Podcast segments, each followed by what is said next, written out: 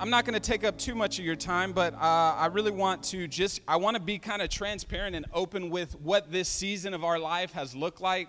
Um, for those of you that don't know, uh, we, it has been a, it, has been up and down. Uh, I felt like we've been prayed over more times on this stage.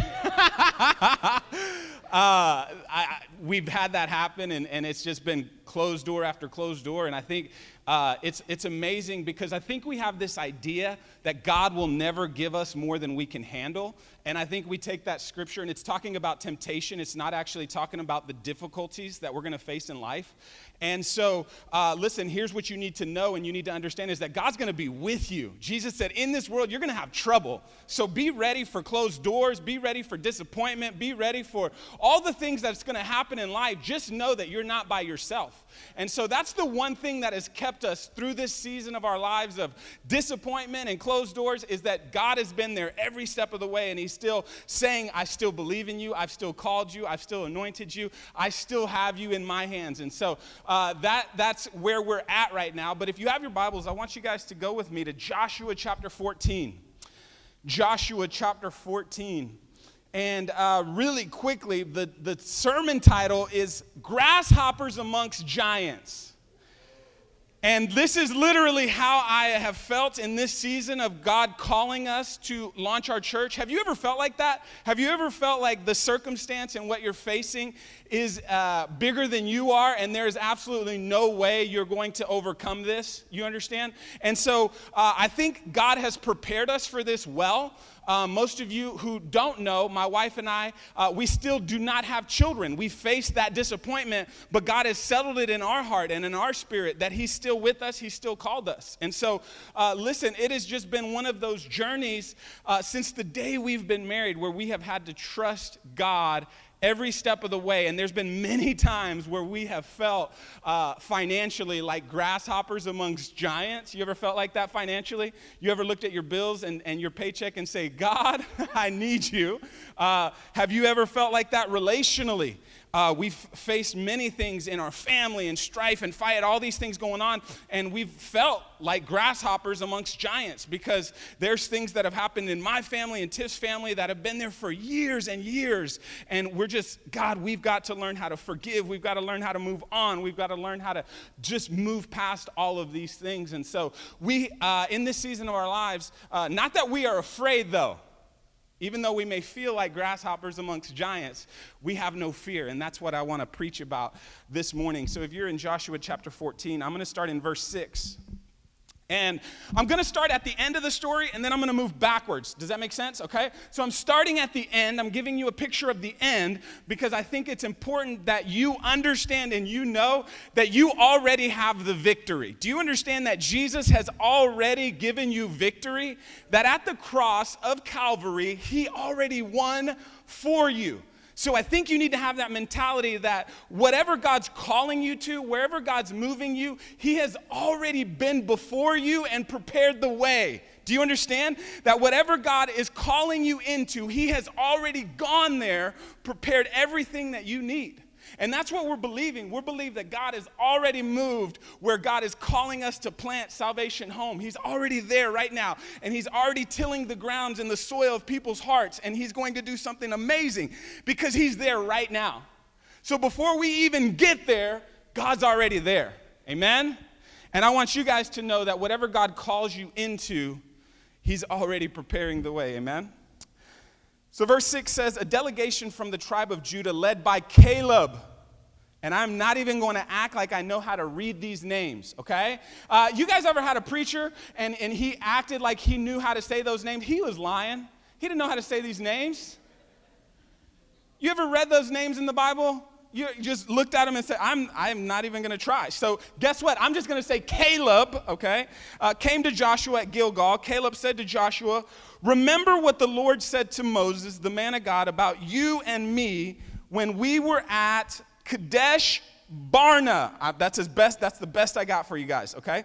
I was 40 years old when Moses, the servant of the Lord, sent me from Kadesh Barnea to explore the land of Canaan. I returned and gave an honest report, but my brother, who went with me, frightened the people from entering the promised land. For my part, I wholeheartedly followed the Lord my God You need to underline, highlight, write that. For my part, I wholeheartedly followed the Lord my God.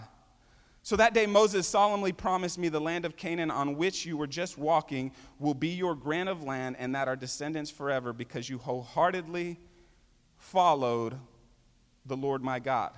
Now, as you can see, the Lord has kept me alive and well as he had promised for these 45 years since Moses made this promise. Even while Israel wandered in the wilderness, to, today, I am 85 years old. I am as strong now as I was when Moses sent me on that journey, and I can still travel and fight as I could then. Can anybody testify that? I'm getting older, okay? And so I feel some kind of way sometimes when I wake up in the morning, okay? Uh, I went to the gym the other day for the first time in a couple of weeks, and I felt that like in my soul. You ever felt that in your soul? Like you felt your age in your soul? Here we have this man, and Caleb says, I'm 85 years old, but I, I can still fight, and I'm still ready to go. So give me the hill country that the Lord promised me. You will remember that these, as scouts, we found the descendants of Anak living there in the great walled towns. But the Lord, but if the Lord is with me, can somebody say, but the Lord, if the Lord is with me? Can you say that? But if the Lord is with me. But if the Lord is with me. I will drive them out of the land just as the Lord said. Let's pray. Father, I thank you, God, for your word. I thank you for your promise to be with us in every season, in every battle, in every fight, God, that we can wholeheartedly follow you. We can wholeheartedly trust in you. We can wholeheartedly depend that, God, you have gone and prepared a way for us. And I just ask right now, God, that whatever you are birthing, inside each and every person in this room, God. You have a plan, you have a call, you have a purpose, God. That God, this morning they would leave here and know, but if the Lord is with me, we will overcome, we will conquer, we will go where God is calling us to go, and we will have the victory in Jesus' name. And everybody says, Amen a little bit of the backstory of where we're at right here in this story where Caleb is talking to Joshua, what you guys need to know is if you go all the way back to Numbers chapter 13, uh, I asked a group of young people that I was preaching to not too long ago, I said, Who is Moses? Can anybody answer the question, Who is Moses? Who's Moses? Who's Moses? He said, Don't, don't walk over here to the Bible school. No, I'm just kidding. Well, who's Moses? You guys talk to me really quick. You guys know. Huh? The deliverer. Moses is the deliverer. Can you guys give me a. Well, who's Moses? You guys are scaring me right now. I'm just kidding. the deliverer. The deliverer, okay? It's okay. We're going to talk about it. The best answer that I got from these young people, he's the guy with the stick, right? That's right. That was the best answer these young people could give me was Moses is the guy with the stick, right? I said, you're right, he is the guy with the stick, okay?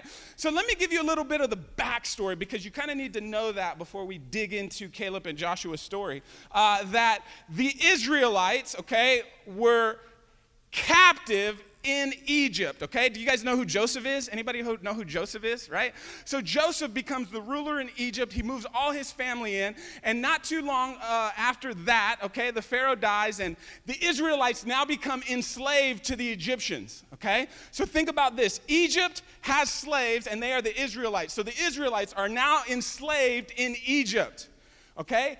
So Pharaoh actually wants all of the male children murdered. Okay, do you guys remember this now? Anybody ever watch Prince of Egypt? You guys ever watch that movie? I still watch that movie. I like I love that movie, right? And so Pharaoh wants all the male children to be murdered because he understands and he knows that the Israelites are actually outgrowing the Egyptians. And this is so powerful is that the Israelites were slaves and they actually outnumbered the Egyptians. They were slaves, but they actually outnumbered the nation that was conquering them, the nation that was ruling them. And I think if we understood and knew, listen, have you ever been enslaved to your sin? You ever been enslaved to sin? If you knew that Jesus Christ had already bought the victory for you and that you outnumbered, you are more powerful than your sin, you just got to fight. You just got to fight. And so Pharaoh wants all the first, uh, all the males murdered because they're actually outnumbering the Egyptians. And so Moses' mom puts him in the basket, right? And he actually gets raised in Pharaoh's household. He knows who he is. He knows he's an Israelite. And as he gets older, it starts to bother him that his nation, that his people are slaves. Got it? All right? So Moses gets a little bit frustrated one day and he actually murders an Egyptian because of the way his people have been treated. He murders an Egyptian, okay? He goes and he flees from his past. Anybody ever run away from your past before? Do you understand that your past will always find you? Do you know that? It may take 40 years, but your past will always hunt you down and it will always find you. Okay? So listen, that's the beautiful thing about having a savior like Jesus is he already knows your past, he knows your present, he already knows your future and he has redeemed it, saved it and he still loves you. Amen. And so Moses runs from his past. He runs from the, the murder that he commits in Egypt, okay? And 40 years later God finds him and says, "I need you to go back and I need you to be the deliverer. And I need you to rescue the people from Egypt." And Moses does it, right? The plagues come, the Red Sea splits. I'm giving you a lot of Bible in a really quick amount of time, okay? Okay? So that you guys know uh, who Moses is for sure. So the Red Sea splits, and God has promised them their own land. God has promised them their own uh, community, their own place that He said, I'm going to give you the promised land, a land flowing with milk and honey. So they're going and they are searching for this place, right? And so what happens is that these Israelites, like many humans do, is they feel like God has taken them to the desert and he has abandoned them. Whereas God, it was better when we were slaves. They start murmuring, they start getting upset, and God says, okay, it's now time to go get the promised land. Okay? So if you will now go with me, everybody got the backstory? To Numbers chapter 13. Go with me to Numbers chapter 13.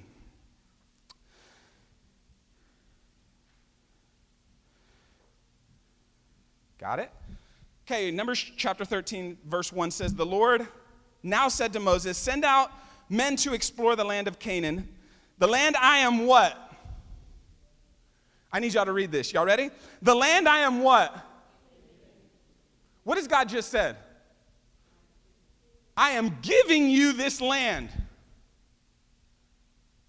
I am giving you this land. Okay, everybody got that?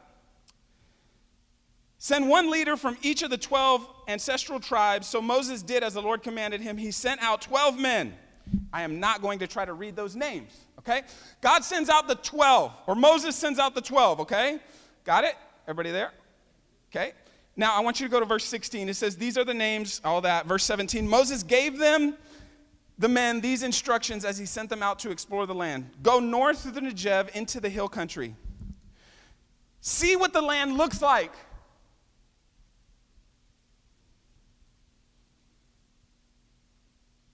And find out whether the people living there are strong or weak, few or many. See what kind of land they have. Is it good or bad? Do their towns have walls or are they unprotected like open camps? Is the soil fertile or poor? Are there many trees? Do the best, uh, do the best to bring back samples of the crops you see. Here's where we see the first mistake that Moses makes God says, I am giving you this land. Send out these 12 men to go and, and explore where that land is. And what does Moses automatically do? When he sends out the 12, he says, I need you to find out how many dudes we're about to go up against. Are they big? Are they small? Are they strong? Are they weak? I need you to find out what we are up against. Anybody ever been in a fight before? I am not about to promote violence. I am not, okay? But before you get into a fight with somebody, you have to square up. Do you understand what that means? Okay? So stand up for me, Chris, okay?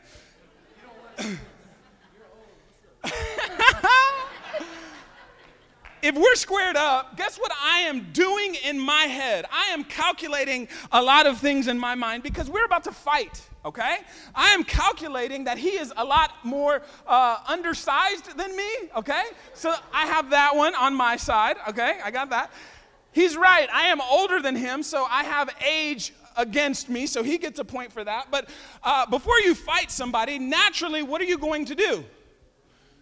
you are going to figure out a strategy, right? Like, I need to know is he big? Is he small? Uh, what am I about to do, right? How am I about to attack in this time? And that's exactly what Moses was doing. Moses was doing what any guy would have done. He is, okay? We are not going to fight up here because I don't want to embarrass you. I'm just kidding.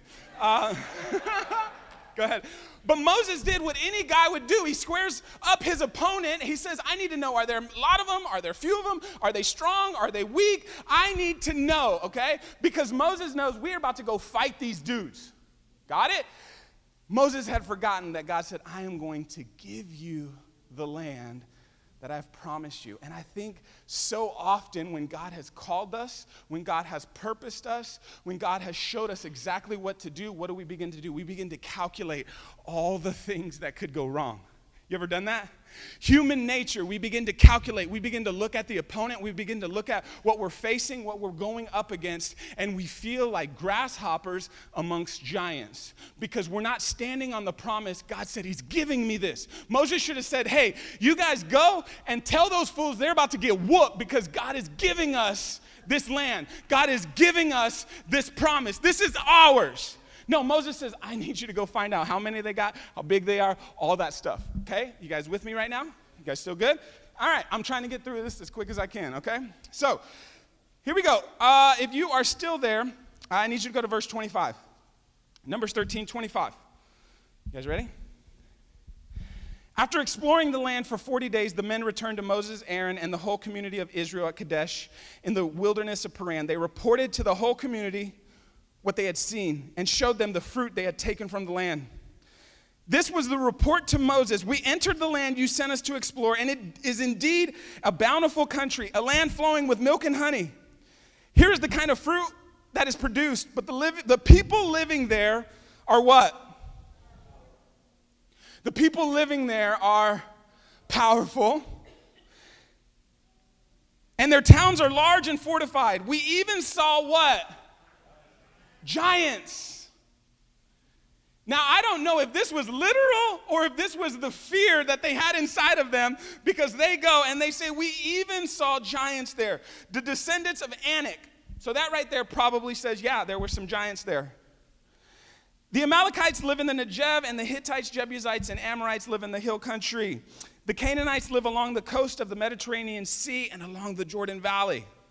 Here's where my man steps up. But Caleb tried to quiet the people as they stood before Moses. Let us go at once to take the land, he said. We can certainly conquer it. Now, as I see this moment, I would have thought Moses was going to be the guy. Moses is their leader. They've been following Moses. They trust Moses. As they're giving this report, right? As they're telling them, uh, there's a lot of them, they have walls, they're big. I don't think we can win this fight.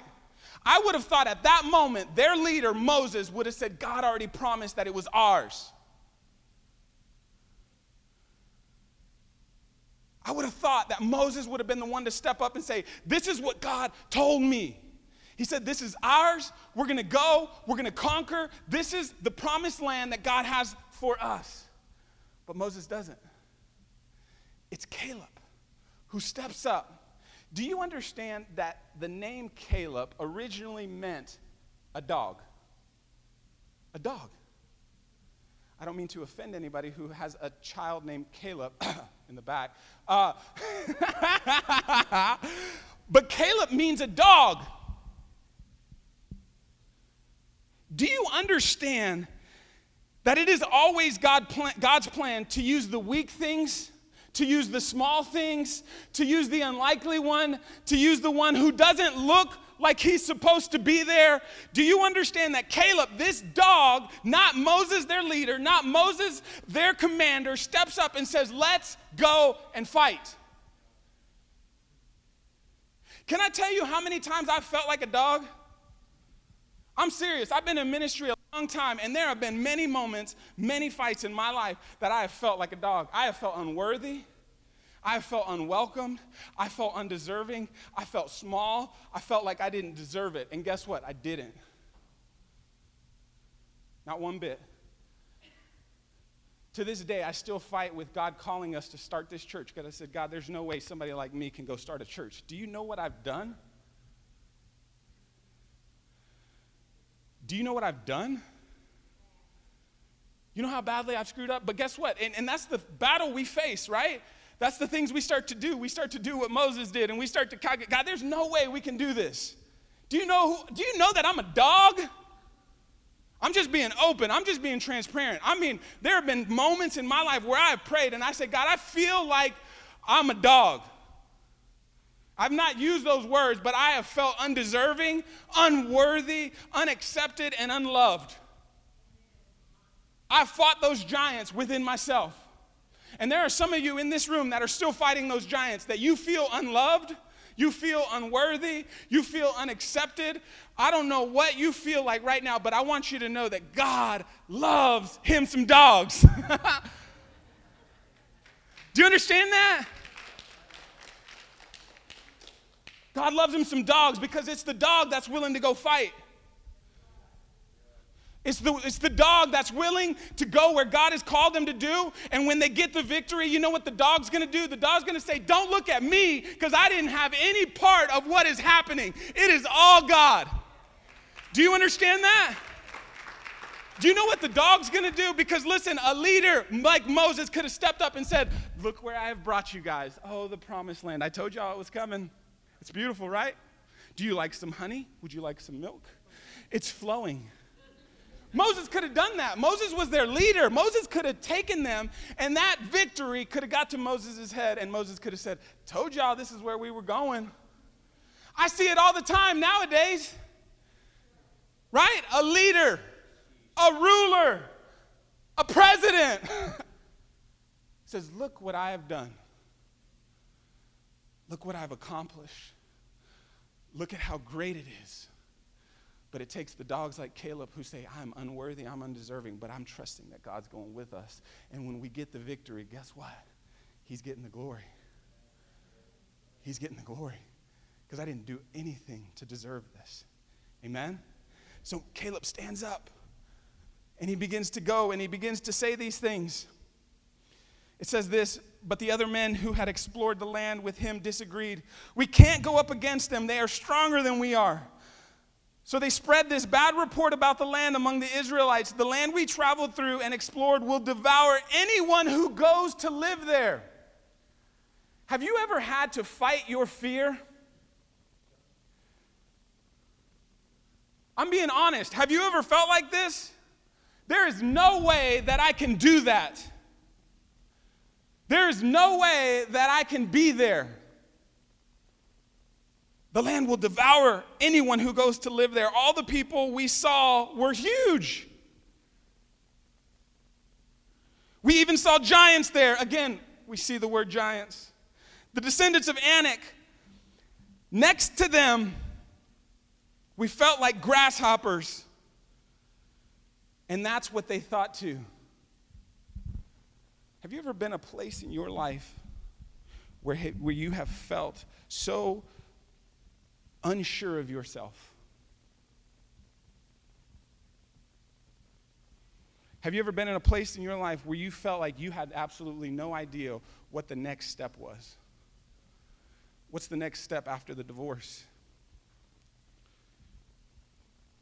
What's the next step after the, the fallout, the fight? What's the next step after the breakup? And you felt so unsure of yourself that you felt like a grasshopper amongst giants. I'm telling you right now, that is exactly the season we have been in is we have felt like God, is that you? No, it's not you. God, is that you? God, is that you? No. I'm just giving you a realistic picture of what our life has looked like. I'm serious. We've been knocking on doors. God, is that you? door after door after door has been shut. And it has been one of the greatest fights I've ever fought, one of the greatest giants I've ever fought. Because every single insecurity I have about myself has come out. Every area of weakness in my life has come out, it's been exposed. And I've been in a place right now where I've had to fight the giants inside of my heart, inside of my mind, inside of my life. I'm so grateful for every closed door. I'm so grateful for every missed opportunity because what it's made me do is it's made me look in the mirror at the man I am, and I've had to fight the giants inside of me.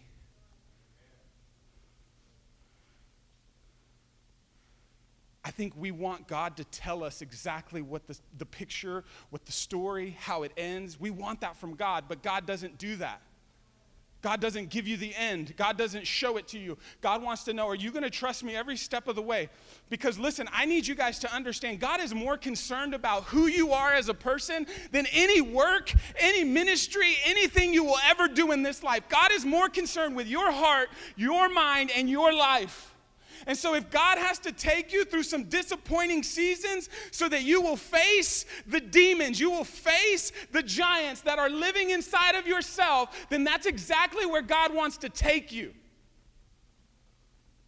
I'm going to close the doors. I'm going to make you feel so outmatched, so outweighed, uh, so unworthy, so that you will start to face every insecurity, every fear, every doubt, every worry. And that's what this season has been, is as God has closed the door.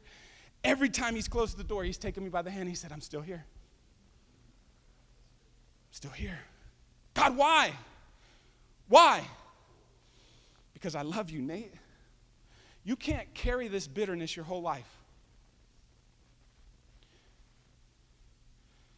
This journey has not only been about salvation home this journey has not been about us launching a church. This journey for me has been about Nate Zuniga getting his life together and getting his heart right before the Lord.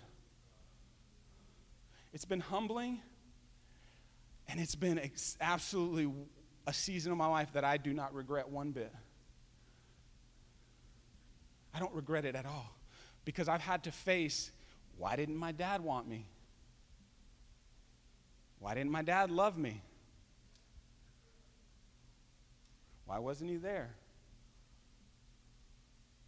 I've had to face all those demons. I've had to face the lust that's in my heart.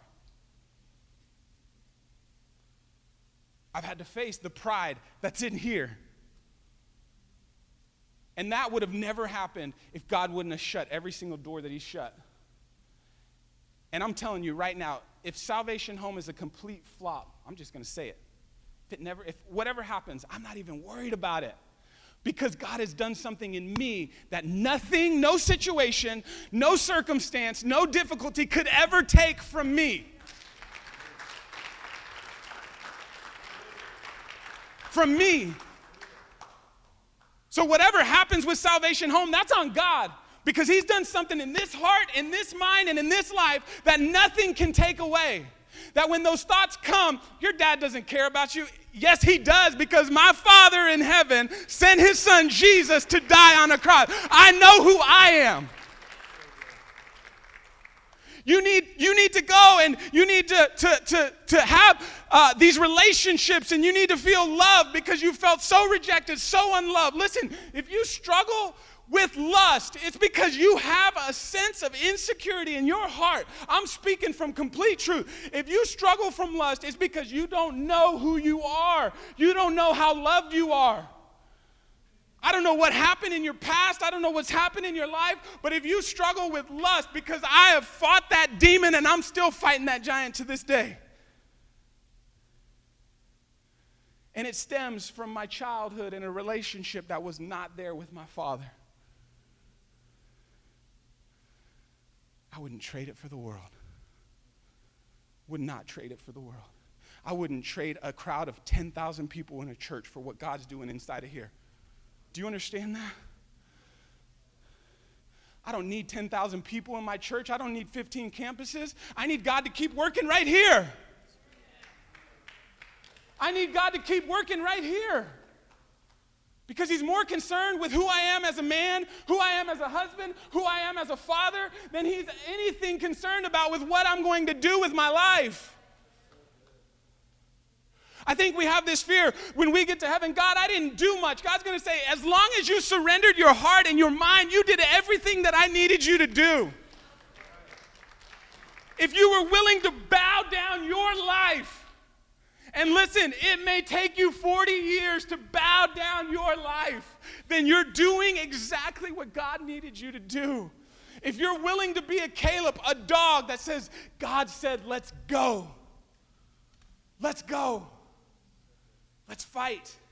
Let's conquer. If you guys will come play, I'm going to start wrapping this thing up.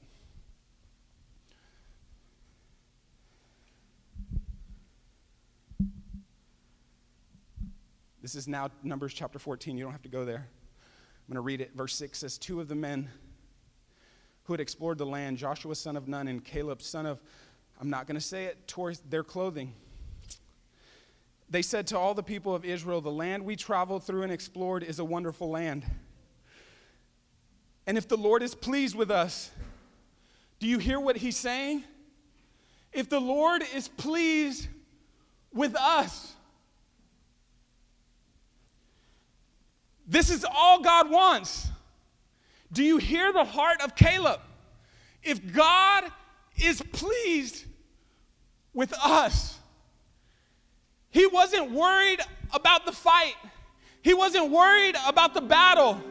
He wasn't worried about the giants. He was concerned with if is God pleased with me? And this is what I'm asking you to do is to search your soul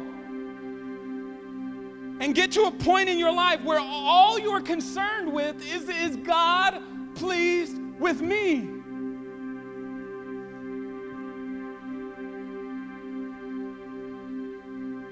And if the Lord is pleased with us, He will bring us safely into the land and give it to us. It is a rich land flowing with milk and honey. Do not rebel against the Lord. And don't be afraid of the people of the land. They are only helpless prey to us. They have no protection, but the Lord is with us.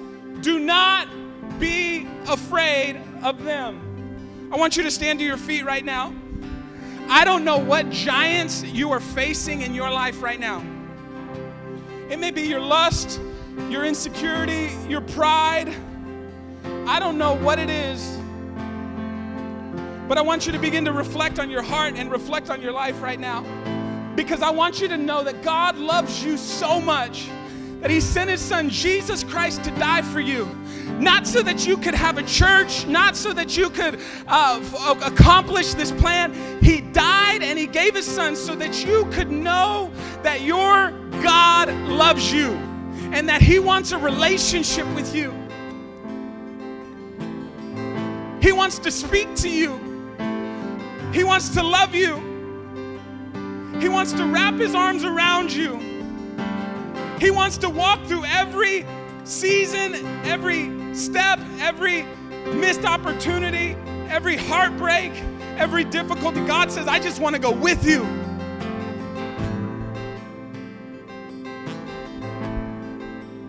I just want to be a part of your life.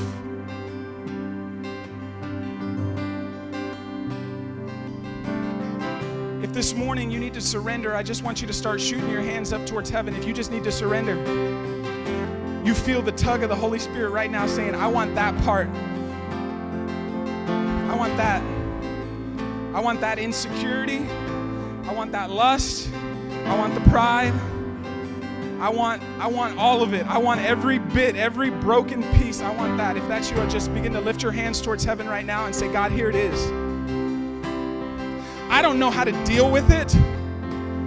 I've tried to fight this thing, I've tried to conquer this thing my whole life, and it has whooped me. It has defeated me so many times. I want that part right there. I want that right there. And if that's you with your hands up, I want you to come to the altar right now. Don't be ashamed. Don't be afraid. I love the altar of the Lord because it's where we can come and be open and transparent and broken. I love the altar of the Lord is because we can come and we can bring every weight, every worry, every fear, every doubt. And God says, I already knew it was there. So I want you to just come and join me at the altar right now. I'm here right now. And I'm just surrendering my mind, God. I'm surrendering my heart, surrendering my life to you, Lord. God, I want to be more concerned with whether you're pleased with me than I'm worried about being pleasing to others. God, I want my heart to be yours. I want my mind and my life to be yours. God, I don't want to give you 80%. I don't want to give you 90%. I don't want to give you 95%. God, I want you to have it all. I give it to you this moment. I give it to you right now.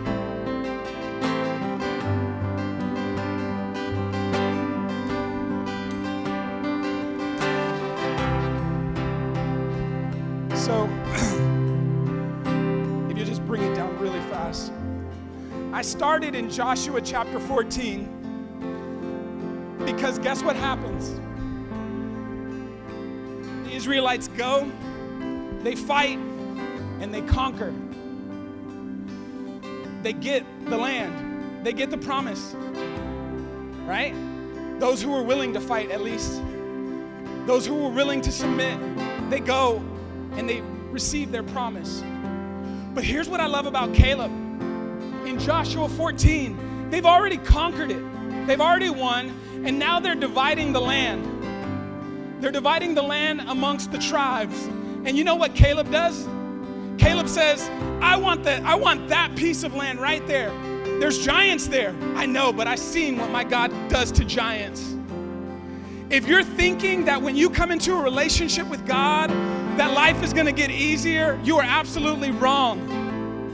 You are going to continue to fight giants. Caleb was 85 years old, and he says, I want that land. There's giants there. I know, but I've seen my God defeat giants.